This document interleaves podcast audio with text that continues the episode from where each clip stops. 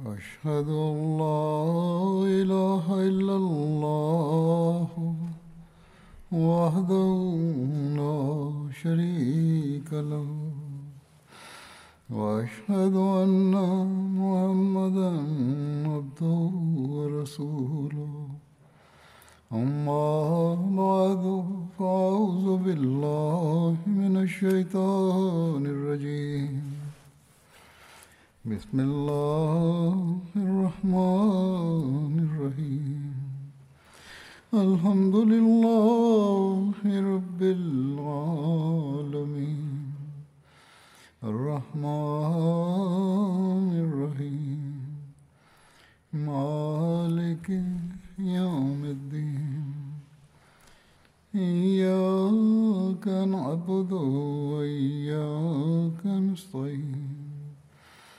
اهدنا الصراط المستقيم صراط الذين أنعمت عليهم غير المغضوب عليهم ولا الضالين Hazrat Abu Bakr Siddique ரலியல்லாஹு அன்ஹு அவர்கள் படைப்பிரிவுகளை அனுப்பி வைத்தது குறித்து கடந்த குத்துபாக்களில் எடுத்துரைக்கப்பட்டு வந்தது அதனுடைய சிறிது விளக்கத்தை எடுத்துரைப்பேன் இதன் மூலமாக அக்கால சூழ்நிலைகளின் கடுமை குறித்தும் கொஞ்சம் அனுமானிக்கலாம். ஏற்கனவே கூறப்பட்டது போன்று பதினோரு படைப்பிரிவுகள் அனுப்பப்பட்டன. அவற்றில் முதலாவது படைப்பிரிவு குறித்து விளக்கம் இவ்வாறு உள்ளது. Tulayha bin Khuwaylid Malik bin Nuwayra Sajah bin Harith Musaylima கத்தா போன்ற கிளர்ச்சியாளர்கள் முர்த்ததுகள் மற்றும் பொய் நபித்துவவாதிகள் ஆகியோரை அழித்துளிப்பதற்காக அவை அனுப்பி வைக்கப்பட்டன. ஹஸ்ரத் அபுபக்கர் சித்திக் ரலியல்லாஹு அன்ஹு அவர்கள் ஹசரத் காலித் பின் வலீது அவர்களின் பொறுப்பில் ஒரு கொடியை கொடுத்தார்கள். துலேஹா பின் ஹுவைலிதை எதிர்கொள்ள செல்லுங்கள். அதை முடித்துவிட்டு புத்தாஹ்வில் மாலிக் பின் நுவைராவுடன் போரிடுங்கள். அவர் போரில் பிடிவாதமாக இருந்தால் மட்டுமே போரிட வேண்டும் என ஹசரத் காலித் பின் வலீத் அவர்களுக்கு கட்டளையிட்டார்கள். புத்தாஹ் என்பது பனு அசது பகுதியில் உள்ள ஒரு நீர்ச்சுனை பெயராகும். ஓர் அறிவிப்பில் இவ்வாறு வருகிறது. ஹசரத் அபுபக்கர் அவர்கள் ஹசரத் சாபித் பின் கைஸ் அவர்களை அன்சாரின் அமீராக நியமித்து அவர்களை காலித் பின் வலீத் அவர்களுக்கு கீழ் பணியாற்ற நியமித்தார்கள். அத்துடன் ஹசரத் ஹாலிது அவர்களிடம் துலைகா மற்றும் உயைனா பின் ஹிஸ்னு ஆகியோருக்கு எதிராக போரிட புறப்பட்டு செல்லுமாறு கட்டளையிட்டார்கள். அவர்கள் பனு அசதின் ஒரு நீர்ச்சுனையான முசாஹாவில் இருந்தார்கள். முர்த்ததுகளுடன் போரிடுவதற்காக ஹசரத் காலித் பின் வலீது அவர்களுக்காக ஹசரத் அபுபக்கர் அலியல்லாஹ் அனுகு அவர்கள் கொடியை கட்டியபோது ஹசரத் காலிது அவர்களை பார்த்து ஹசரத் ரசூலுல்லா சல்லாஹ் அலிஸ்லாம் அவர்கள் இவ்வாறு கூற நான் கேட்டுள்ளேன். அதாவது காலித் பின் வலீது அல்லாஹ்வின் மிகவும் நல்ல அடியாராவார். அவர் நமது சகோதரர் ஆவார் அவர் அல்லாஹ்வின் வாள்களில் ஒரு வாளாவார். அதை அல்லாஹ் காஃபிர்கள் மற்றும் முனாஃபிக்குகள் ஆகியோருக்கு எதிராக ஏந்தியுள்ளான். என்று கூறினார்கள். ஹசரத் அபுபக்கர் அவர்கள் ஹசரத் காலித் பின் வலீத் அவர்களை துலைகா மற்றும் உயைனா ஆகியோரை நோக்கி அனுப்பி வைத்தார்கள். அவ்விரு எதிராளிகளினுடைய சுருக்கமான அறிமுகம் எடுத்து வைக்கப்படுகிறது. துலைகா அசதி என்பவன் பொய் நபித்துவவாதிகளில் ஒருவனாவான். இவன் ஹசரத் ரசூலுல்லா சல்லாஹ் அலிசல்லம் அவர்களின் வாழ்வின் இறுதி காலத்தில் தோன்றினான். அவனுடைய பெயர் துலைஹா பின் ஹுவைலிது நௌஃபல் பின் நஸ்லா அசதி என்பதாகும். ஆமுல் வஃபூத் எனும் பல குழுக்கள் வருகை தந்த வருடமான ஹிஜ்ரி ஒம்போதியில் தனது சமுதாயமான பனு அசதுடன் ஹசரத் ரசூலுல்லா சல்லாஹ் அலிசல்லம் அவர்களின் சமூகத்தில் ஆஜரானான். மதீனா வந்தடைந்து ஹசரத் ரசூலுல்லா சல்லாஹ் அலிசல்லம் அவர்களுக்கு அம்மக்கள் சலாம் கூறினர். உபகாரத்தை நினைவூட்டியவாறு நாங்கள் உங்களிடம் வந்துள்ளோம். அல்லாஹை தவிர வணக்கத்திற்குரியவன் வேறு யாரும் இல்லை. தாங்கள் அல்லாஹ்வின் அடியாரும் தூதரும் ஆவீர் என்று அவர்கள் கூறினர். பிறகு ஹசரத் நபீ சல்லாஹ் அலைஹி அவர்களை பார்த்து தாங்களோ எங்களிடத்தில் யாரையும் அனுப்பி வைக்கவில்லையே. எங்கள் பின்னால் உள்ளவர்களுக்கு நாம் போதுமானவனாக இருக்கின்றோம் என்று கூறினான். இவர்கள் திரும்பிச் சென்ற பிறகு ஹசரத் நபீ சல்லாஹ் அலைஹி அவர்களின் வாழ்நாளிலேயே துலைஹா முர்த்ததாகிவிட்டான். அத்துடன் நபித்துவவாதம் செய்திருந்தான். மேலும் சமீராவை தன்னுடைய படையின் தலைமையிடமாக ஆக்கிக் கொண்டான். சமீரா என்பது ஆது சமுதாயத்தைச் சார்ந்த ஒருவரின் பெயராகும் இதனால் அந்த இடத்திற்கு இப்பெயர் சூட்டப்பட்டது. மதினாவிலிருந்து மக்கா செல்லும் வழியில் ஒரு குறிப்பிட்ட தொலைவில் இது இருந்தது. இந்த பகுதியை சுற்றிலும் கருப்பு நிற மலைகள் இருந்ததன் காரணமாக இதற்கு இப்பெயர் வைக்கப்பட்டது. எவ்வாறு இருப்பினும் அவன் பொய் நபித்துவ வாதம் செய்தபோது மக்கள் அவனை ஏற்றுக்கொண்டனர். மக்கள் வழிதவறி போக முதல் காரணமாக எது அமைந்தது என்றால் அவன் தன் சமுதாயத்தினருடன் ஒரு பயணத்தில் இருந்தான். தண்ணீர் தீர்ந்து போய் விட்டதனால் மக்களுக்கு கடும் தாகம் ஏற்பட்டது. அவன் மக்களை பார்த்து நீங்கள் லால் எனும் எனது குதிரையில் பயணித்து சில மைல் தூரம் வரை செல்லுங்கள். உங்களுக்கு தண்ணீர் கிடைக்கும் என்று கூறினான். அவர்களும் அவ்வாறே செய்தனர். அவர்களுக்கு தண்ணீர் கிடைத்தது.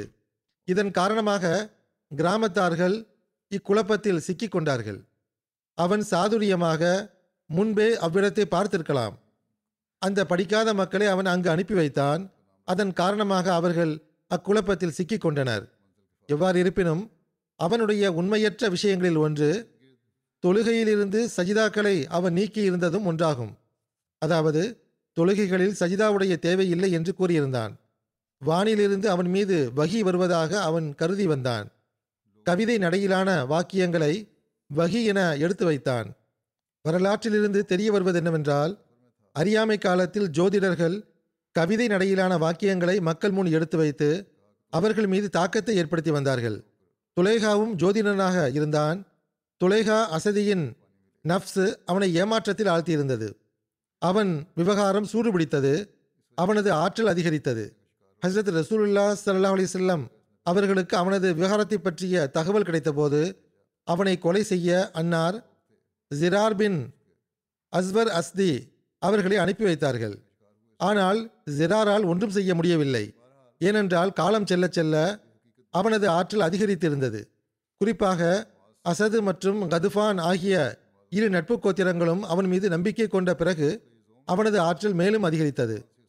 அதன் பிறகு ஹசரத் ரசூலுல்லா சல்லாஹ் அலிசல்லம் அவர்கள் மரணமடைந்து விட்டார்கள். துலேஹாவின் விவகாரம் தீர்க்கப்படாமல் இருந்தது. கிலாஃபத்தின் கடிவாளம் ஹசரத் அபுபக்கர் ரலியல்லாஹ் அன்ஹு அவர்களின் கட்டுப்பாட்டில் வந்தபோது கிளர்ச்சியாளர்களையும் முர்த்ததுகளையும் நசுக்குவதற்காக படையை ஆயத்தம் செய்தார்கள். படை தளபதிகளை நியமித்தார்கள்.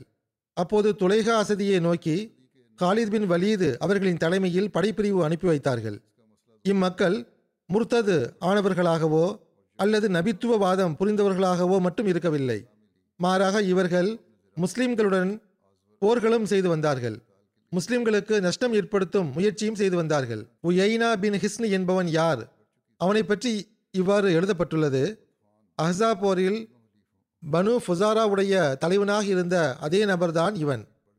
அந்த போரின் போது காஃபிர்களின் மூன்று படைகள் பனு குரைசாவுடன் இணைந்து மதினா மீது கடுமையாக தாக்குதல் தொடுக்க எண்ணம் கொண்டிருந்தன. அவற்றில் ஒரு படையின் தலைவனாக உயைனா இருந்தான். அஹ்சா போரில் காஃபிர்கள் தோல்வியுற்ற பிறகும் அவன் மதினா மீது தாக்குதல் தொடுக்க விரும்பினான். ஆனால் ஹசரத் ரசூலுல்லா சல்லாஹ் அலிசல்லம் அவர்கள் நகருக்கு வெளியே சென்று அவனது தாக்குதலை தடுத்து நிறுத்தினார்கள். அவனை தோல்வியுறச் செய்தார்கள். இந்த போர் ஜி கரது என்று அழைக்கப்படுகிறது. உயைனா பின் ஹிஸ்னு மக்கா வெற்றிக்கு முன்பு இஸ்லாத்தை ஏற்றுக்கொண்டு அதில் கலந்து கொண்டான். மக்கா வெற்றியின் போது இவன் முஸ்லீமாக இருந்தான். ஹுனைன் போர் மற்றும் தாயிஃப் போர் ஆகியவற்றிலும் இவன் கலந்து கொண்டான். ஹசரத் நபி கரீம் சல்லாஹ் அலிசல்லம் அவர்கள் ஹிஜ்ரி ஒன்பதில் பனு தமீமை அடிப்பதற்காக ஐம்பது வீரர்களுடன் இவனை அனுப்பி வைத்தார்கள். எந்த ஒரு அன்சார் சஹாபியும் முஹாஜிர் சஹாபியும் அந்த படையில் இருக்கவில்லை. அந்த போரினுடைய காரணம் என்னவென்றால் பனு தமீம் ஹசரத் ரசூலுல்லா சல்லல்லாஹ் அலிவசல்லம் அவர்களின் அதிகாரிகளுக்கு சதகாக்களை கொண்டு செல்ல விடாமல் தடுத்தது. பிறகு ஹசரத் அபுபக்கர் அலி அல்லாஹ் அனுகு அவர்களின் காலகட்டத்தில் இவன் கிளர்ச்சியாளர்களுடன் முர்த்ததுகளுடனும் இணைந்து அக்குழப்பத்தில் சிக்கி கொண்டான் அத்துடன் துலைகாவின் பக்கம் ஈர்ப்பு கொண்டு சென்று விட்டான் அவனிடம் பையத்தும் செய்துவிட்டான். எவ்வாறு இருப்பினும் பிறகு பிற்காலத்தில் இஸ்லாத்தின் பக்கமும் திரும்பி வந்துவிட்டான். இவர்கள் இஸ்லாத்திற்கு எதிராக போரிட்டு வந்தார்கள். முன்பும் போரிட்டார்கள். முஸ்லிமான பிறகும் போரை துவக்கிவிட்டார்கள். பிறகு இவ்வாறு எழுதப்பட்டுள்ளது. அபஸ் ஜுபியான் அவர்களின் உதவியாளர்கள் புசாகா எனும் இடத்தில் ஒன்று கூடிய போது தை கோத்திரத்தினுடைய இரு கிளைகளான பனு ஜதீலா மற்றும் கவுஸ் ஆகியவற்றுக்கு துலைகா செய்தி அனுப்பி உடனே நீங்கள் என்னிடம் வாருங்கள் என்றார். அந்த கோத்திரங்களைச் சார்ந்த சிலர் உடனே அவனிடத்தில் வந்து சேர்ந்தனர். அம்மக்கள் தம் சமுதாயத்தினரிடம் அவர்களும் வருமாறு அழைப்பு கொடுத்தனர். ஆகவே அவர்களும் துலைகாவிடம் வந்து சேர்ந்து விட்டனர். ஹசரத் அபுபக்கர் அலி அல்லாஹ் அன்ஹு அவர்கள் ஹசரத் ஹாலித் பின் வலீத் அவர்களை ஜுல் கஸ்ஸாவிலிருந்து வழியனுப்பி வைக்கும் முன் ஹசரத் அதி அவர்களிடம் நீங்கள் உங்களது சமுதாயமான தையிடம் சென்று செல்லுங்கள். அவர்கள் போர் செய்து அழிந்து விடாமல் இருப்பதற்காக அவர்களிடம் செல்லுங்கள் என்றார்கள். ஹசரத் அதி அவர்கள் தம் சமுதாயத்திடம் வந்தார்கள். ஜர்பா மற்றும் காரிப் ஆகியவற்றில் அவர்களை தடுத்து நிறுத்தினார்கள். இஸ்லாத்தின் பக்கம் அவர்களுக்கு அழைப்பு கொடுத்தார்கள். அவர்களுக்கு அச்சமூட்டினார்கள். ஜர்பா என்பது கதுஃபான் பகுதியில் உள்ள ஓர் இடத்தின் பெயராகும். பனு முர்ராவில் பினௌஃபுடைய நீர்ச்சுனையின் பெயராகும் என்றும் கூறப்படுகின்றது. எவ்வாறு இருப்பினும் ஹசரத் ஹாலித் அவர்கள் ஹசரத் அதி அவர்களுக்கு பின்னால் புறப்பட்டு சென்றார்கள். ஹசரத் அபுபக்கர் அலி அல்லாஹ் அனுக அவர்கள் ஹசரத் ஹாலித் அவர்களிடம் முதலில் தை கோத்திரத்தை சுற்றியுள்ள இடங்களிலிருந்து போரை ஆரம்பிக்க வேண்டும் என்றும் பிறகு புசாகாவை நோக்கி முன்னேற வேண்டும் என்றும் பிறகு அங்கிருந்து இறுதியில் புத்தாஹ் செல்ல வேண்டும் என்றும் எதிரிகளை வெற்றி கொண்ட பிறகு புதிய கட்டளைகள் ஏதும் கிடைக்கப்பெறவில்லை என்றால் வேறு ஒரு திசையை நோக்கி தாக்குதல் தொடுக்க நாட்டம் கொள்ளக்கூடாது என்றும் கட்டளையிட்டிருந்தார்கள். ஹசரத் அபுபக்கர் அலி அல்லாஹ் அனுக அவர்கள் தாம் கைபரை நோக்கி புறப்பட போ போவதாக எண்ணத்தை வெளிப்படுத்தியிருந்தார்கள். ஹசரத் அபுபக்கர் அவர்கள் கைபரை நோக்கி புறப்படுகிறார்கள். பிறகு அவர்கள் அங்கிருந்து திரும்பி சல்மா மலையின் பக்கத்தில் ஹசரத் காலித் அவர்களை சந்திப்பார்கள் என்று மக்களிடையே பரவலான பேச்சு தோன்றியிருந்தது. இன்னொரு அறிவி அறிவிப்பிலிருந்து தெரிய வருவது என்னவென்றால் ஹசரத் அபுபக்கர் அலி அல்லாஹ் அனுக அவர்கள் இந்த திட்டத்தை ஏன் வகுத்தார்கள் என்றால் எதிரிக்கு இச்செய்தி கிடைக்கும்போது இன்னும் ஒரு படையும் இருக்கிறது என்று கருதி அவர்கள் திகிலடைந்து விட வேண்டும் என்பதற்காக செய்தார்கள். ஆனால் ஹசரத் அபுபக்கர் அலி அல்லாஹ் அனுகு அவர்களோ அனைத்து படையையும் ஹசரத் ஹாலித் அவர்களுடன் அனுப்பி வைத்திருந்தார்கள். ஹசரத் ஹாலித் அவர்கள் புறப்பட்டார்கள். புசாகாவில் இருந்து திரும்பி அஜாவை நோக்கி முன்னேறினார்கள். அஜா மற்றும் சல்மா ஆகியவை இரு மலைகளாகும். சல்மா பற்றி ஏற்கனவே கூறப்பட்டு விட்டது. அது சமீரா மலைக்கு இடப்பக்கத்தில் உள்ளது. இன்னொரு கூற்றின் அடிப்படையில் அஜா என்பது பனு தை உடைய ஒரு மலையாகும். எவ்வாறு இருப்பினும் ஹசரத் ஹாலித் அவர்களும் கைபரை நோக்கி செல்வதாகவும் பிறகு அங்கிருந்து தையை நோக்கி எதிர்கொள்ள எவ்வாறு இருப்பினும் ஹசரத் ஹாலித் அவர்கள் ஹைபரை நோக்கி செல்வதாகவும் பிறகு அங்கிருந்து தையை எதிர்கொள்ள திரும்புவதாகவும் காட்டிக்கொண்டார்கள் இதன் காரணமாக தை கோத்திரத்து மக்கள் தம் இடத்திலேயே இருந்தார்கள். துலைகாவிடம் செல்வதை விட்டு நின்று விட்டனர். ஹசரத் அதி அவர்களும் தையிக்கு அருகில் வந்தார்கள். அவர்களுக்கு இஸ்லாத்தின் பக்கம் அழைப்பு கொடுத்தார்கள். நாங்கள் அபுல் ஃபசீலுக்கு ஒருபோதும் கட்டுப்பட மாட்டோம் என்று அந்த மக்கள் கூறினர். அபுல் ஃபசீல் என்று அவர்கள் கூறியது ஹசரத் அபு பக்ர் அவர்களைத்தான். ஃபசீல் என்பது தனது தாயை விட்டு பிரிந்த அல்லது பால்குடி மறக்கப்பட்ட ஒட்டகம் அல்லது மாடு ஆகியவற்றின் குட்டிக்கு கூறுவர். பிக்ர் என்ற சொல்லுக்கும் ஃபசீல் என்ற சொல்லுக்கும் ஒட்டக குட்டி என்று பொருள் உண்டு. ஆகவே சிலர் ஏளனம் செய்ய வேண்டும் இழிவுபடுத்த வேண்டும் என்ற நோக்கத்தில் ஹசரத் அபுபக்கர் அவர்களை அபுல் ஃபசீல் என்று அதாவது ஒட்டக குட்டியின் தந்தையே என்று அழைத்தனர். ஹசரத் அதி அவர்கள் அம்மக்களிடம் உங்களை நோக்கி எவ்வாறான ஒரு படை முன்னேறுகிறது என்றால் அது ஒருபோதும் உங்கள் மீது கருணை காட்டாது. எந்த அளவு கொலை செய்யும் என்றால் உங்களில் எவருக்கும் பாதுகாப்பு கிடைக்காது. நான் உங்களுக்கு புரிய வைத்து விட்டேன் இனி உங்கள் இஷ்டம் என்று கூறிவிட்டார்கள். இன்னொரு அறிவிப்பின் அடிப்படையில் அவர்கள் தம் சமுதாயத்து மக்களிடம் ஒரு நேரம் வரும். அப்போது நீங்கள் ஹசரத் அபு பக்ர் அவர்களை பெஹலுல் அக்பர் எனும் பட்டப்பெயரால் நினைவு கூறுவீர்கள் என்று கூறியதாக வருகிறது. பெஹல் என்பது எல்லா வகை விலங்குகளின் ஆண் வர்க்கத்தை குறிக்கும் சொல்லாகும். அதாவது இப்போது நீங்கள் ஏளனம் செய்து இலக்காரம் செய்து அவரை சிறு ஒட்டக குட்டி என்று கூறுகிறீர்கள். பிறகு ஒரு நேரம் வரும். அப்போது அவரை உறுதியான ஆண் ஒட்டகம் என்று கூறும் கட்டாயத்திற்கு நீங்கள் ஆளாகி விடுவீர்கள் என்றார். இவருடைய பேச்சை கேட்ட தை கோத்திரத்து மக்கள் அப்படியா? தாக்குதல் தொடுக்க வரும் அந்த படையை நீங்கள் சந்தித்து எங்கள் மீது தாக்குதல் தொடுக்காமல் அதை தடுத்து விடுங்கள் நாங்கள் புசாகாவில் இருக்கும் எங்கள் இன மக்களை திரும்ப அழைத்து விடுகிறோம். ஏனென்றால் எங்கள் மக்கள் அவனது கட்டுப்பாட்டில் இருக்கும்போது நாங்கள் துலேகாவை எதிர்த்தால் அவன் அவர்கள் அனைவரையும் கொன்று விடுவான் அல்லது அவர்களை பிணையாக கைது செய்து விடுவான் என்று கேட்டுக்கொண்டார்கள் துலேகா குறித்து பிரசித்தி பெற்றிருந்த விஷயம் என்னவென்றால் தன்னை எதிர்ப்பவர்களை அவன் விட்டுவிடுவதில்லை. எங்களுடைய மக்கள் அங்குள்ளார்கள். ஆகவே நாங்கள் வந்துவிட்டால் அல்லது நாங்கள் முஸ்லிமாக போவது குறித்து அவனுக்கு சின்ன சந்தேகம் வந்துவிட்டாலும் அவன் அனைவரையும் கொன்று விடுவான் என தை சமுதாயத்தினர் கூறினர். ஹசரத் அதி அவர்கள் ஹசரத் காலித் அவர்களை சுனா எனுமிடத்தில் வரவேற்றார்கள். சுனா என்பதும் மதினாவின் சுற்று வட்டாரத்தில் உள்ள ஓர் இடமாகும். ஹசரத் அதி அவர்கள் ஹசரத் காலித் அவர்களிடம் தாங்கள் எனக்கு மூன்று நாட்கள் காலக்கெடு தாருங்கள். ஐநூறு போர் வீரர்கள் தங்களுடன் இணைந்து விடுவார்கள். அவர்களுடன் இணைந்து கொண்டு தாங்கள் எதிரிகள் மீது தாக்குதல் தொடுங்கள். இது அவர்களை தாங்கள் நரக நெருப்பில் நுழைப்பதை விட சிறந்தது என்று கூறினார்கள். அதாவது தை சமுதாய மக்கள் தங்களுடன் சேர்ந்து விடுவார்கள். எதிரிகளுடன் அவர்கள் போர் செய்வார்கள் என்று கேட்டுக்கொண்டார். ஹசரத் ஹாலித் அவர்கள் அவருடைய கோரிக்கையை ஏற்றுக்கொண்டார்கள். ஹசரத் அதி அவர்கள் தன் சமுதாயத்திடம் வந்தார்கள். அதற்கு முன்பே தை சமுதாயத்தினர் புசாகாவிலிருந்து தம் இன மக்களை அழைத்து வர ஆளை அனுப்பியிருந்தனர். அந்த சமுதாய மக்கள் துலேகாவின் படையில் இருந்த தம் மக்களிடம் உடனே திரும்பி வாருங்கள். ஏனென்றால் முஸ்லிம்கள் துலேகாவின் படை மீது தாக்குதல் தொடுப்பதற்கு முன்பு தை கோத்திரம் மீது தாக்குதல் தொடுக்கும் எண்ணம் கொண்டுள்ளனர். ஆகவே வந்து தாக்குதலை தடுத்து நிறுத்துங்கள் என்று செய்தி அனுப்பியிருந்தார்கள். அவர்கள் இந்த திட்டத்தை வகுத்திருந்தார்கள். ஆகவே அந்த மக்கள் உதவி செய்யும் படைப்பிரிவாக தம் சமுதாயத்திடம் திரும்பி வந்து விட்டார்கள். இவ்வாறு நடக்கவில்லை என்றால் துலேகாவும் அவனுடைய தோழர்களும் இவர்களை உயிருடன் விட்டிருக்கவே மாட்டார்கள். பிறகு ஹசரத் அதி அவர்கள் ஹசரத் காலிது அவர்களிடம் வந்து தம் சமுதாயம் மீண்டும் இஸ்லாத்தை ஏற்றுக்கொண்ட தகவலை கூறினார்கள். ஓர் எழுத்தாளர் பின்வருமாறு எழுதியுள்ளார் அதாவது இது அதி அவர்களின் மாபெரும் பணியாகும். ஏனெனில் அவர்கள் தம் சமுதாயத்தை இஸ்லாமிய படையில் இணையுமாறு அழைப்பு விடுத்தார்கள். தை கோத்திரத்தின் படை காலித் அவர்களுடன் இணைந்தது எதிரிகளுக்கு முதல் தோல்வியாக இருந்தது. ஏனென்றால் தை கோத்திரம் அரேபியாவின் வலிமைமிக்க கோத்திரங்களுள் ஒன்றாக கருதப்பட்டது. பிற கோத்திரங்கள் அவர்களுக்கு முக்கியத்துவம் கொடுத்தன. அவர்களின் ஆற்றல் மற்றும் வலிமை மீது நம்பிக்கை இருந்தது. அவர்களைக் கண்டு அஞ்சினர் தமது பகுதிகளில் அவர்களுக்கு கண்ணியமும் மேன்மையும் இருந்தது. அக்கம்பக்கத்து கோத்திரங்கள் அவர்களின் நட்பு கோத்திரமாக ஆக முயற்சி செய்து வந்தனர். பிறகு ஹசரத் ஹாலித் அவர்கள் இங்கிருந்து ஜதீலாவை எதிர்கொள்வதற்காக அன்சரை நோக்கி முன்னேறினார்கள். அன்சர் என்பதும் தை கோத்திரத்தின் ஒரு நீர்ச்சுனையாகும்.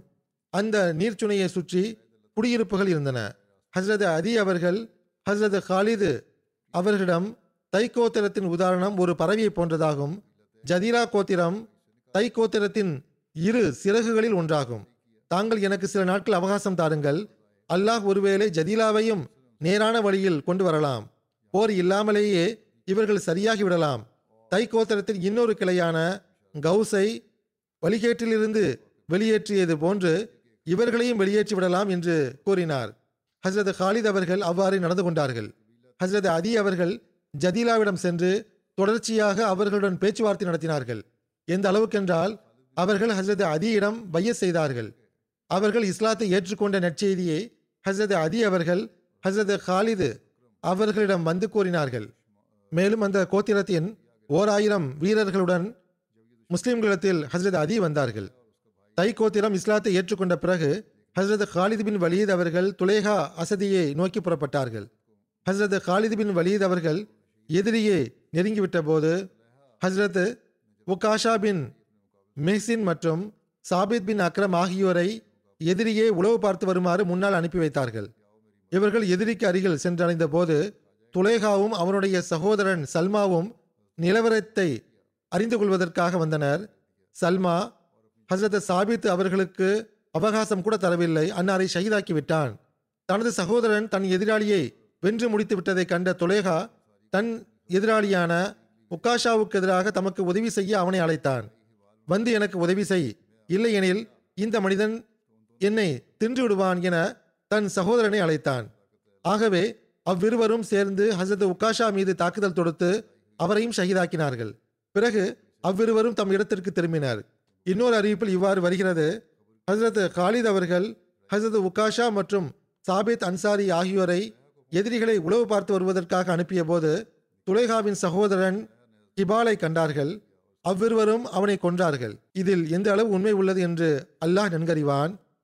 இந்த அறிவிப்பு சரியானது என்றால் அவன் சண்டைக்கு ஆயத்தமான போது சண்டை நடைபெற்று அவன் கொல்லப்பட்டிருக்கலாம். எவ்வாறு இருப்பினும் இவர்கள் உளவு பார்ப்பதற்காக சென்றிருந்தார்கள். சண்டையிடுவதற்காக இவர்கள் செல்லவே இல்லை. இச்செய்தி துலேஹோ துலேகாவுக்கு கிடைத்தபோது துலேகாவும் அவனுடைய சகோதரன் சல்மாவும் புறப்பட்டனர். துலேகா ஹசரத் உகாஷாவை ஷஹீதாக்கினான். அவனுடைய சகோதரன் ஹசரத் சாபித் அவர்களை ஷஹீதாக்கினான். பிறகு அவ்விருவரும் திரும்பிச் சென்று விட்டனர். ஹசரத் காலித் அவர்கள் தம் படையுடன் முன்னேறினார்கள். ஹசரத் சாபித் அவர்கள் கொலை செய்யப்பட்டு கிடந்த இடத்தை அவர்கள் அடைந்தார்கள். ஆனால் முஸ்லிம்களுக்கு இவருடைய நிலை குறித்து ஒன்றும் தெரியவில்லை. திடீரென ஒரு வீரரின் கால் இவர் மீது இடறியது. முஸ்லிம்களுக்கு இது மிகவும் மோசமான தருணமாக இருந்தது. பிறகு உற்று நோக்கி பார்த்தபோது ஹசரத் உகாஷா பின் மெஹசின் அவர்களும் அங்கு ஷஹீதாகி கிடந்தார்கள். இதனால் முஸ்லிம்கள் இன்னும் வேதனையுற்றனர். முஸ்லிம் தலைவர்களுள் இரு பெரும் தலைவர்கள் குதிரை வீரர்களுள் இரு குதிரை வீரர்கள் ஷஹீதாகிவிட்டதாக பேசிக்கொண்டனர். இந்த சூழ்நிலையை கண்ட ஹசரத் காலித் அவர்கள் போருக்காக படையை வரி சமைத்தார்கள். தையை தை கோத்திரத்தை நோக்கி திரும்பிவிட்டார்கள். ஓர் அறிவிப்பில் இவ்வாறு வருகிறது. ஹசரத் அதீபின் ஹாத்திம் கூறுகிறார்கள் நான் ஹசரத் ஹாலித் பின் வலீத் அவர்களிடம் தாங்கள் என்னிடத்தில் வந்து சில நாட்கள் தங்குங்கள். நான் தை உடைய அனைத்து கோத்திரங்களிடத்திலும் ஆட்களை அனுப்பி வைக்கிறேன். தங்களிடத்தில் இருக்கும் முஸ்லிம்களை விட பெரிய படையை நான் தங்களுக்காக ஒன்று திரட்டி தருகிறேன். அத்துடன் தங்களுடைய எதிரியுடன் போரிட நானும் வருகிறேன் என்று கேட்டுக்கொண்டேன். ஆகவே அன்னார் என்னிடம் வந்து விட்டார்கள். அதாவது ஹசரத் ஹாலித் அவர்கள் அவரிடம் சென்று விட்டார்கள். ஓர் அறிவிப்பில் இவ்வாறு வருகிறது ஹசரத் ஹாலித் அவர்கள் சல்மா கிராமத்தில் உள்ள உர்க் என்னுமிடத்தில் தங்கினார்கள். ஆனால் இன்னொரு அறிவிப்பின் அடிப்படையில் அன்னார் அஜா என்னுமிடத்தில் தங்கினார்கள் என்று கூறப்படுகிறது. இங்கு ஹசரத் ஹாலித் அவர்கள் துலேகாவை எதிர்கொள்ள தம் படையை வரிசமைத்தார்கள். இருவரும் புசாகா என்னுமிடத்தில் போரிட்டனர்.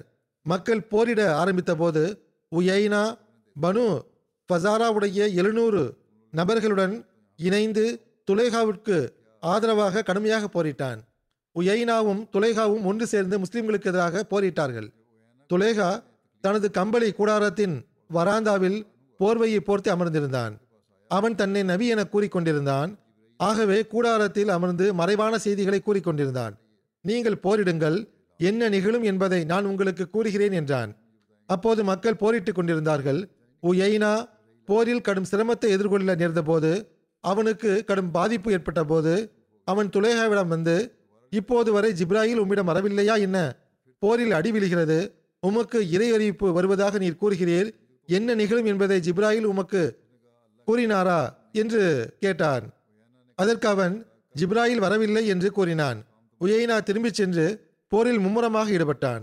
போரின் கடுமை மீண்டும் அவனுக்கு துன்பம் கொடுத்தபோது அவன் மறுபடியும் துலேகாவிடம் வந்தான். உமக்கு கேடு நிகழட்டும். இப்போது வரை ஜிப்ராயில் உம்மிடம் வரவில்லையா என்று கேட்டான். அல்லாவின் மீது ஆணையாக வரவில்லை என்று அவன் கூறினான். எப்போது வருவார்? நாங்கள் முடிந்துவிடப் போகிறோம் என்று சத்தியமிட்டு உயைனா கேட்டான்.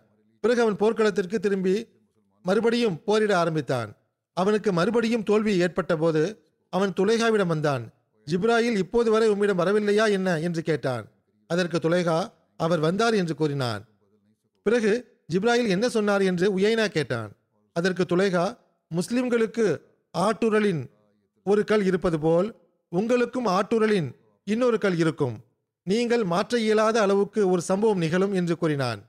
அப்போது உயைனா தம் உள்ளத்தில் நீ மாற்ற முடியாத அளவுக்கு எவ்வாறான சம்பவங்கள் நிகழும் என்றால் அதை அல்லாஹ் நன்கறிவான் என்று நினைத்துக்கொண்டே தம் சமுதாயத்திடம் சென்றான். பனு ஃபுசாராவே இறைவன் மீது ஆணையாக இந்த துலேகா பொய்யனாவான். ஆகவே நீங்கள் திரும்பிச் செல்லுங்கள் என்று கூறினான். அதை கேட்ட அனைத்து பனு ஃபுசாராவும் போரை விட்டு ஒதுக்கி கொண்டார்கள். மேலும் இந்த மக்களுக்கு தோல்வி ஏற்பட்டதும் அவர்கள் ஓடிச் சென்று துலேகாவை சுற்றி ஒன்று கூடினர். தாங்கள் எங்களுக்கு என்ன கட்டளை இடுகிறீர்கள்? என்று அந்த மக்கள் கேட்டனர்.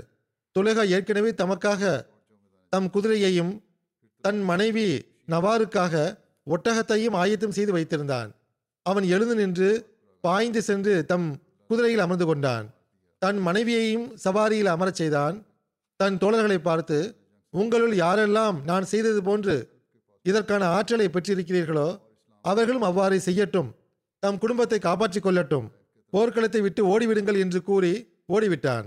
பிறகு துலேகா குஷியா வழியாக சென்று சிரியா சென்றடைந்தான். அவனுடைய கூட்டம் சிதறுண்டு போனது அவர்களில் பலரை அல்லாஹ் கொன்றுவிட்டான். பலர் கொல்லப்பட்டனர். ஓர் அறிவிப்பின் அடிப்படையில் துலேகா போர்க்களத்தை விட்டு ஓடி நக்கா என்னுமிடத்தில் பனு கல்பு இடத்தில் தங்கினான். அங்கு சென்ற பிறகு இஸ்லாத்தை ஏற்றுக்கொண்டான். நக்கா என்பதும் தாயிஃபுக்கு சுற்று வட்டாரத்தில் உள்ள மக்காவுக்கு அருகிலுள்ள ஓரிடத்தின் பெயராகும். ஹசரத் அபுபக்கர் அவர்களின் மரணம் வரை அவன் பனு கல்பில் தங்கியிருந்ததாகவும் கூறப்படுகிறது. பனு ஆமிர் தம் பொதுவான மக்களுடனும் முக்கியஸ்தர்களுடனும் அவனுக்கு அருகில் அமர்ந்திருந்தனர். சுலை மற்றும் ஹவாசுன் ஆகிய கோத்திரங்களுக்கும் இதே நிலைதான் இருந்தது. பிறகு அல்லாஹ் பனு ஃபுசாரா மற்றும் துலைகா ஆகியவற்றுக்கு கடும் தோல்வியை கொடுத்தபோது எந்த மார்க்கத்திலிருந்து நாங்கள் வெளியேறினோமோ அதிலேயே மீண்டும் நுழைகிறோம் என்று கூறியவாறு அவர்கள் வந்தனர். அவர்கள் தாமாகவே வந்து இஸ்லாத்தில் சேர்ந்து கொண்டனர். நாங்கள் அல்லாஹ் மற்றும் ரசூல் சல்லல்லாஹ் அலைவசல்லம் ஆகியோர் மீது ஈமான் கொள்கிறோம். எங்களது உயிர் மற்றும் செல்வம் ஆகியவை குறித்து அல்லாஹ் மற்றும் ரசூல் ஸல்லல்லாஹு அலைஹி ஆகியோரின் தீர்ப்பை நாங்கள் ஒப்புக்கொள்கிறோம் என்று கூறினர். தபரி வரலாற்று நூலில் பின்வருமாறு ஒரு அறிவிப்பு உள்ளது. புசாகாவை சார்ந்தவர்களின் தோல்விக்கு பிறகு பனு ஆமீர் வந்தார்கள். நாங்கள் வெளியேறிய மார்க்கத்திலேயே நுழைகிறோம் என்று அவர்கள் கூறினர். ஹஸ்ரத் ஹாலித் அவர்கள் அசது கத்ஃபான் மற்றும் தை ஆகியோரிடம் கூறிய அதே நிபந்தனையின் அடிப்படையில் புசாகா மக்களிடமும் பையத் வாங்கினார்கள். அவர்கள் அனைவரும் இஸ்லாத்தை ஏற்றுக்கொள்கிறோம் என்ற நிபந்தனையின் அடிப்படையில் கட்டுப்பட்டனர். அந்த பையத்தின் சொற்கள் என்னவென்றால் உங்களிடம் அல்லாவின் உறுதிமொழியும் வாக்குறுதியும் வாங்கப்படுகிறது. நீங்கள் நிச்சயமாக அல்லாஹ் மற்றும் அவனுடைய தூதர் சல்லல்லாஹு அலை வசல்லம் ஆகியோர் மீது நம்பிக்கை கொள்ள வேண்டும். கண்டிப்பாக தொழுகையை நிலைநாட்ட வேண்டும். கண்டிப்பாக ஜகாத் கொடுக்க வேண்டும். இதே நிபந்தனையின் அடிப்படையில் நீங்கள் உங்கள் மகன்கள் சார்பாகவும் பெண்கள் சார்பாகவும் பைய செய்ய வேண்டும் என கூறப்பட்டது. ஏற்றுக்கொள்கிறோம் என அம்மக்கள் கூறினர்.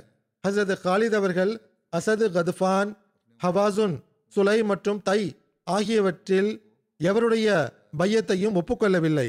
அவர்களுள் எவர்களெல்லாம் முர்த்ததான நிலையில் தம் பகுதியில் உள்ள முஸ்லிம்களை தீயில் கொளுத்தினார்களோ முஸ்லிம்களின் சடலங்களை சிதைத்தார்களோ முஸ்லிம்கள் மீது போர் தொடுத்தார்களோ அவர்களை முஸ்லிம்களிடத்தில் ஒப்படைத்தால் அன்றி பையத் ஒப்புக்கொள்ள மாட்டேன் என ஹசரத் காலித் அவர்கள் கூறி கூறிவிட்டார்கள்.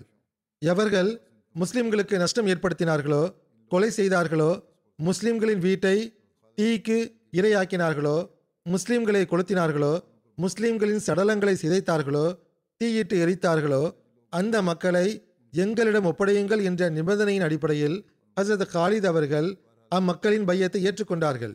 இந்த அனைத்து விஷயங்களையும் அம்மக்களிடம் கூறினார்கள். அவர்களை எங்கள் வசம் ஒப்படைத்தால் மட்டுமே உங்களின் பையத் ஏற்றுக்கொள்ளப்படும் என்று கூறிவிட்டார்கள்.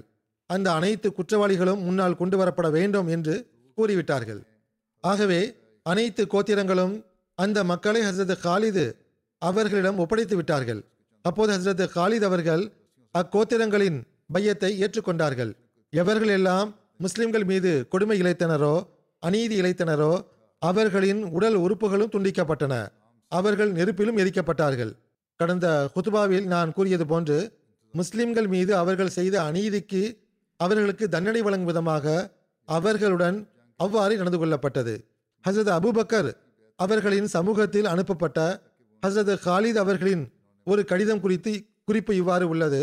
ஹசரத் ஹாலித் பின் வலீத் அவர்கள் குர்ரா பின் குவைரா மற்றும் அவனுடைய சில தோழர்களை கயிற்றினால் கட்டி போட்டு குர்ரா மற்றும் பிற கைதிகளை ஹசரத் அபுபக்கர் அவர்களிடத்தில் அனுப்பி வைத்தார்கள். அத்துடன் ஹசரத் அபுபக்கர் அவர்களுக்கு கடிதம் அனுப்புகை அனுப்புகையில் பனு ஆமீர் இஸ்லாத்தை விட்டு முகம் திருப்பிக் கொண்டு காத்திருப்புக்கு பிறகு மீண்டும் இஸ்லாத்தில் நுழைந்து விட்டனர். இந்த கோத்திரங்களுடன் எனக்கு போர் நிகழ்ந்ததோ அல்லது போர் இல்லாமல் எவர்களுடன் சமாதானம் ஏற்பட்டதோ அவர்கள் அனைவரும் முஸ்லிம்களை பலவிதமாக கொடுமை செய்த அந்த மக்களை என்னிடம் கொண்டு வராதவரை அவர்களின் பையத்தை நான் ஒப்புக்கொள்ளவில்லை. நான் அநீதி இழைத்தவர்களை கொன்றுவிட்டேன்.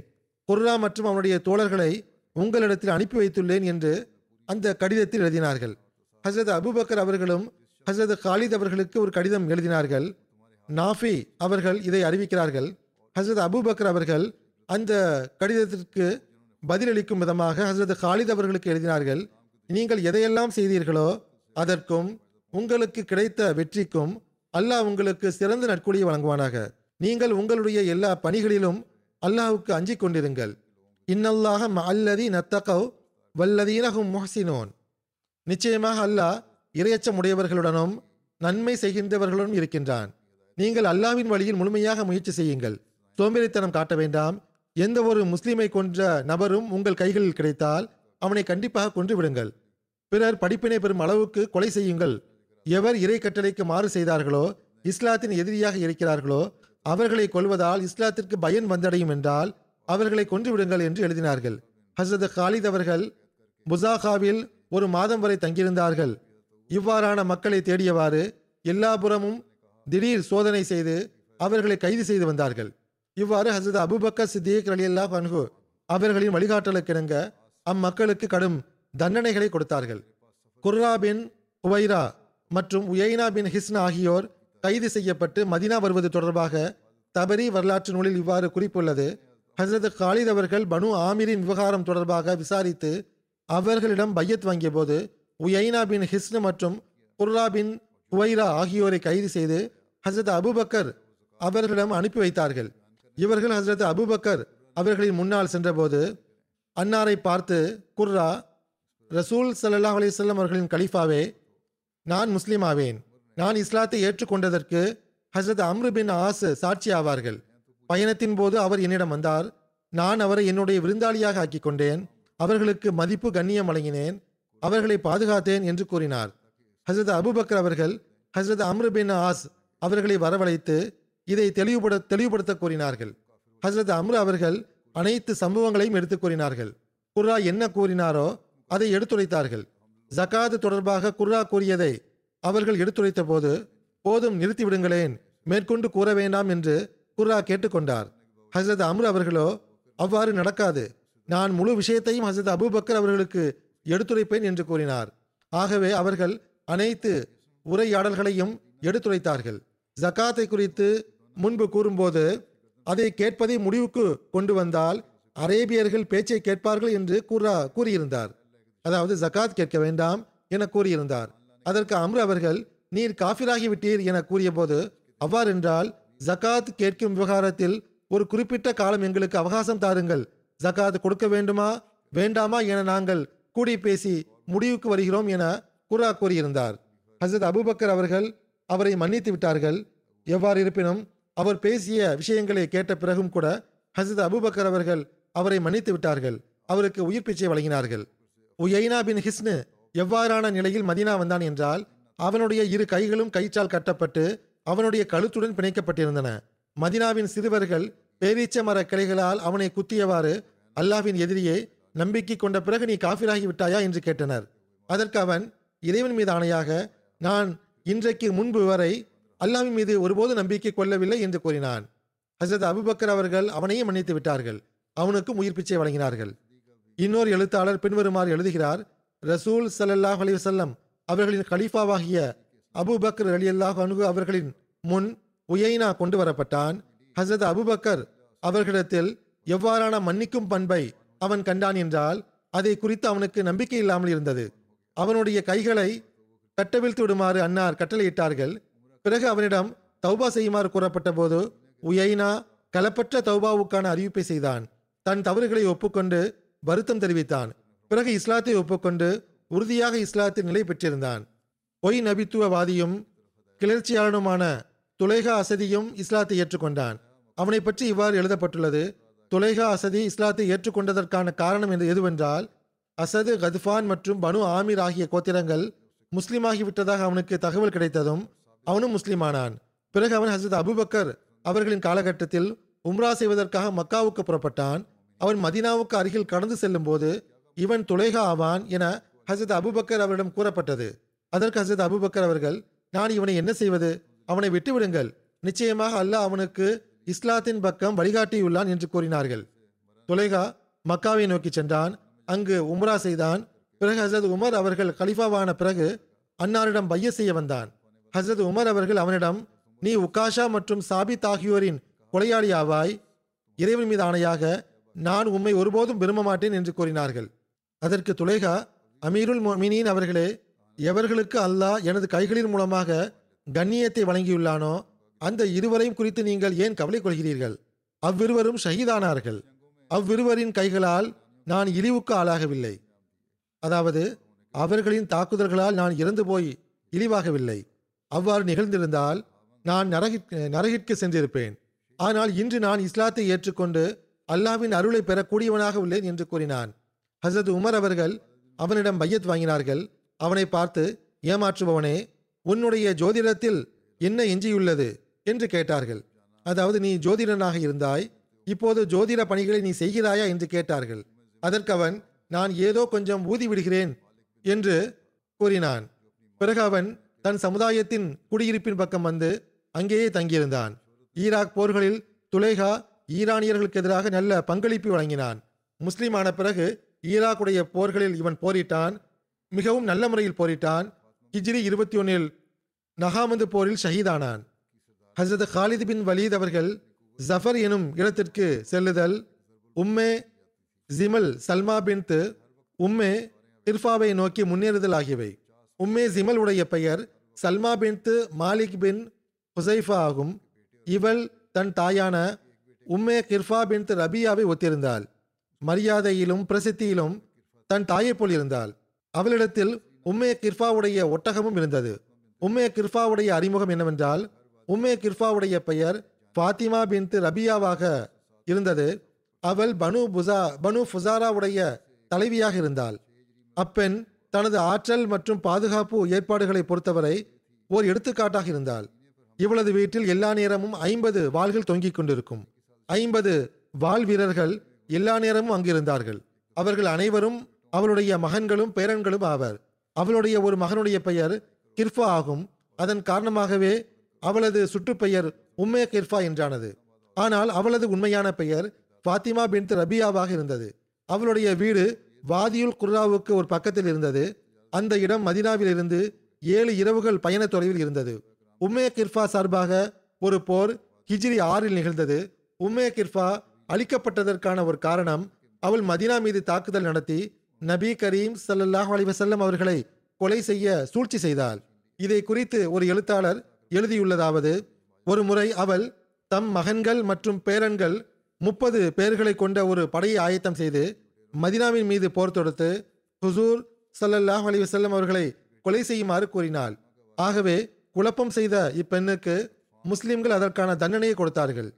இன்னொரு காரணம் என்னவென்றால் ஹசரத் ஜெயித் பின் ஹாரிஸ் அவர்கள் வியாபார நோக்கத்திற்காக சிரியாவை நோக்கி புறப்பட்டு சென்றார்கள். அவர்களிடத்தில் பிற சஹாபிகளின் வியாபார செல்வமும் இருந்தது. வாதியுல் குர்ராவை அடைந்தபோது புசாரா கோத்திரத்தின் கிளையான பனு பதருடைய பல நபர்கள் வெளிப்பட்டு ஜெயிது மற்றும் அன்னாரின் தோழர்களை கடுமையாக தாக்கினார்கள். அத்துடன் அனைத்து பொருட்களையும் அபகரித்துக் கொண்டனர் ஹசரத் நபி சல்லாஹ் அலிசல்லாம் அவர்களிடம் திரும்பி வந்து அனைத்து சம்பவங்களையும் அவர்கள் எடுத்துக் கூறினார்கள். அந்த கொள்ளையர்களுக்கு தண்டனை அளிப்பதற்காக ஹசரத் நபீஸ் கரீம் சல்லா அலிஸ்லாம் அவர்கள் ஒரு படையை ஆயத்தம் செய்து அவர்களுடன் அனுப்பி வைத்தார்கள். உம்மே கிர்ஃபாவுடைய மகள் உம்மே ஜிமல் சல்மாவுடைய சம்பவம் என்னவென்றால் கதுஃபான் தை சுலைம் மற்றும் ஹவாசுன் ஆகிய கோத்திரங்களைச் சார்ந்த சிலர் புசாகா புசாகாவில் ஹசரத் காலித் பின் வலீத் அவர்களின் கைகளால் தோல்வியுற்றிருந்தார்கள். அவர்கள் அங்கிருந்து ஓடி வந்து உம்மே ஜிமல் பின் மாலிக்கிடம் வந்திருந்தார்கள். அவளுடன் சேர்ந்து முஸ்லிம்களுக்கு எதிராக போர் செய்து உயிரை தியாகம் செய்வோம் என்றும் பின்வாங்க மாட்டோம் என்றும் அவர்கள் வாக்குறுதி கொடுத்திருந்தார்கள். கத்வானில் தோல்வியுற்ற மக்கள் ஜஃபரில் ஒன்று கூடியிருந்தார்கள். ஜஃபர் என்னும் இந்த இடம் பஸ்ரா மற்றும் மதினாவின் வழியில் உள்ள ஓர் இடமாகும். அங்கு ஒரு கிணறு உள்ளது. குவாபுக்கு அருகில் உள்ள இடமாகும் அது. குவாப் என்பதும் மதினா மற்றும் பஸ்ரா ஆகியவற்றின் வழியில் உள்ள ஒரு இடமாகும். இங்கு கிணறு உள்ளது. அங்கு உம்மே ஜிமல் சல்மா அம்மக்களை அவர்களின் தோல்வியை சுட்டிக்காட்டி தூண்டிவிட்டு கொண்டிருந்தாள். போர் செய்யுமாறு கட்டளையிட்டாள். அவளும் பல்வேறு கோத்திரங்களுக்கு பலமுறை சென்று ஹசரத் ஹாலிது அவர்களுடன் போர் புரியுமாறு அவர்களை தூண்டிவிட்டாள். எந்த அளவுக்கு என்றால் அவர்கள் ஒன்று கூடி போருக்கு துணிந்து விட்டனர். முஸ்லிம்களுக்கு எதிராக போர் புரியுமாறு அவள் அந்த மக்களை தூண்டக்கூடியவளாக இருந்தாள். வழி தவறிய மக்கள் பலர் அவளிடம் ஒன்று சேர்ந்தனர்.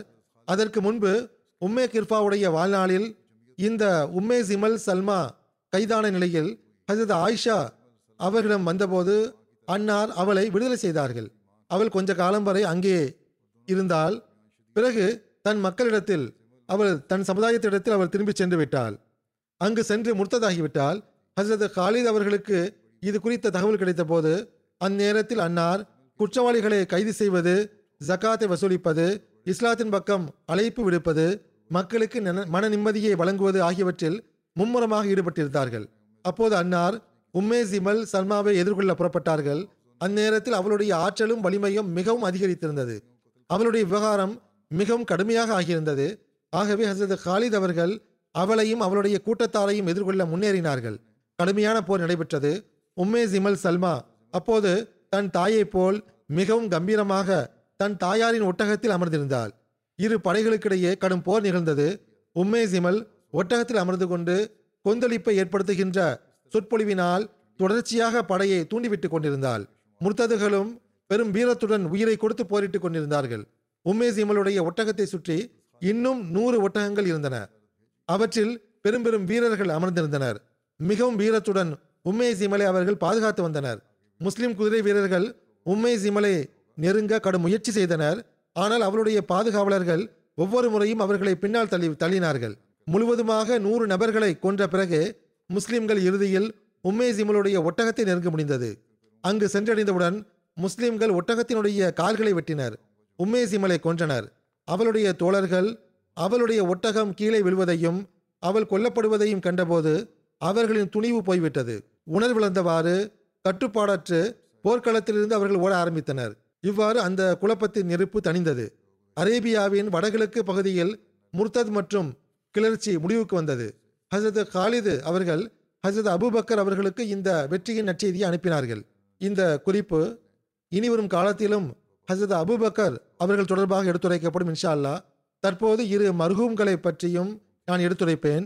ஜுமா தொழுகைக்கு பிறகு அவர்களின் ஜனாசா தொழுகையும் தொலை வைப்பேன்.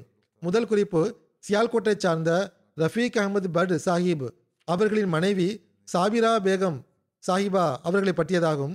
கடந்த நாட்களில் இவர் வஃபாத் ஆகிவிட்டார்கள் இன்னால் இல்லாஹி வ இன்னா இலேஹி ராஜுவோன் அல்லாவின் அருளால் மூசியாவாக இருந்தார்கள். மருகுமாவை பற்றி அவருடைய மகன் எழுதுகிறார். தொழுகைகளை பேணக்கூடியவர் தஹஜுத் முறையாக தொழுபவர். துவா செய்து வருபவர் விருந்தோபல் செய்பவர் ஏழைகளை பராமரிப்பவர் நல்ல இயல்புள்ள பெண்மணி ஆவார். கிலாபத்துடன் ஆழமான தொடர்பும் கொள்கையும் இருந்தது. முறையாக ஏற்பாட்டுடன் குத்துபாக்களை கேட்பார்கள். வாழ்வை அர்ப்பணித்தவர்களுக்கு மிகவும் மரியாதை செலுத்தி வந்தார்கள். இவருடைய மகன் நசீம் பட் சாஹிப் நைஜீரியாவில் ஜமாத்தின் முரப்பியாக உள்ளார். செயல்களத்தில் அவர் இருப்பதன் காரணமாக தன் தாயாரின் ஜனாசாவிலும் நல்லடக்கத்திலும் அவர்களால் கலந்து கொள்ள இயலவில்லை. மர்ஹூமாவுடைய ஜனாசா தொழுகையை நான் தொலை வைப்பேன். மர்ஹூமாவுடைய முழு குடும்பமும் அவர்களின் குடும்பம் கணவர் மகன்களும் பேரன்களும் அனைவரும் ஜமா தொண்டில் முன்னிலையில் இருப்பவர்கள் ஆவர். இரண்டாவது குறிப்பு துரையா ரஷீது சாஹிபாவுடையதாகும். இவர்கள் ரஷீத் அகமது பாஜ்வா சாஹிபுடைய மனைவி ஆவார். ஏப்ரல் இருபது அன்று கனடாவில் வஃபாத் ஆனார்கள் இன்னால் இல்லாஹி வைனா இலேஹி ராஜுவோன் இவர்களும் மிக நல்ல பெண்மணி ஆவார்கள். இரையச்சமுடையவர் துவாக்கல் செய்து வருபவர் ஏழைகளை பராமரிப்பவர் விருந்தோம்பல் செய்பவர் எளிதில் பழகக்கூடியவராக இருந்தார்கள். நீண்ட காலம் வரை தம் முஹல்லாவின் சதர் லஜினாவாக தொண்டாற்றும் நல்வாய்ப்பு பெற்றார். பல குழந்தைகளுக்கு திருக்குறான் கற்றுக் கொடுக்கும் நல்வாய்ப்பு கிடைத்தது. தம் பிள்ளைகளின் கல்வி மற்றும் தர்பியத்திற்காக அனைத்தையும் விற்றுவிட்டு ரபுவா வந்து தம் வீட்டை கட்டி கொண்டார்கள். அல்லது ஒருவேளை வீடு கட்டவில்லை. எவ்வாறு இருப்பினும் அவர்கள் ரப்பா வந்து விட்டார்கள். மருகுமா மூசியா ஆவார்கள். இவர்களின் ஒரு மகன் சஃபீர் பாஜ்வா சாஹிப் ரபுவாவில் ஜமாத்தின் முரப்பியாக உள்ளார். அவர் ஜனாசாவில் கலந்து கொள்ள இயலவில்லை. மருகுமாவுக்கு ஒரு மகள் உள்ளார். அவர் முரப்பியுடைய மனைவி ஆவார். அல்லாஹ் இவ்விருவருடனும் பாவ மன்னிப்பு மற்றும் கருணையுடன் நடந்து கொள்வானாக. அவர்களின் பிள்ளைகளுக்கும் சந்ததிகளுக்கும் இந்த நன்மைகளை தொடரக்கூடிய நல்வாய்ப்பு வழங்குவானாக.